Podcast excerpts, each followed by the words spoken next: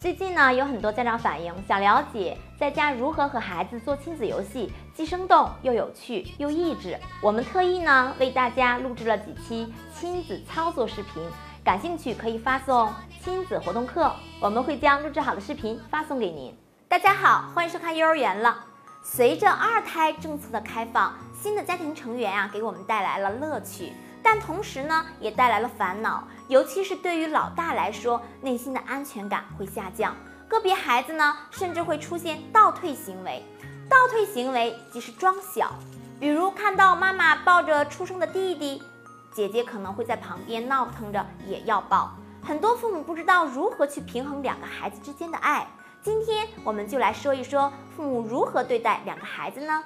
作为父母，不仅要在物质上对两个孩子要一视同仁，在精神上更要注重对大孩子的关爱和引导。告诉大孩子，小弟弟或者小妹妹的到来不是分走你的爱，而是你的亲人，是你的玩伴，和你一起长大的人，也是爱你的人，以后会替父母陪伴你老去的人。很多人啊，会在别人生二胎的时候呢，调侃老大：“你爸爸妈妈不要你啦。”你有了弟弟妹妹就不爱你了，看似开玩笑，其实对孩子伤害特别大。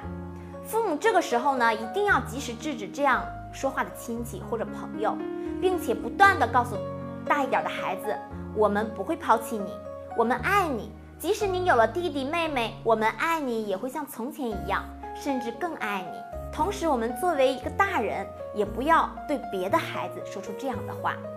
作为父母，也不要将两个孩子做比较。世界上啊，没有完全两个相同的孩子，每个孩子都有属于自己的个性和气质特点。虽然是同一父母所生，却不是完全相同。既然有差异，父母就可以在外人面前去批评或者说教孩子，可以私下和孩子单独交谈。一方面呢，保护了孩子的自尊心；一方面也不会在弟弟妹妹面前丢脸。要时刻告诉孩子，每个人都有缺点和优点，但是在爸爸妈妈心中，你是最优秀的。二胎家庭呢，也要记住一点，切忌偏爱，不仅会给予孩子之间带来矛盾，也会影响亲子之间的关系。好了，今天我们就说到这里，感谢您的点赞和转发，我们下次见，拜拜。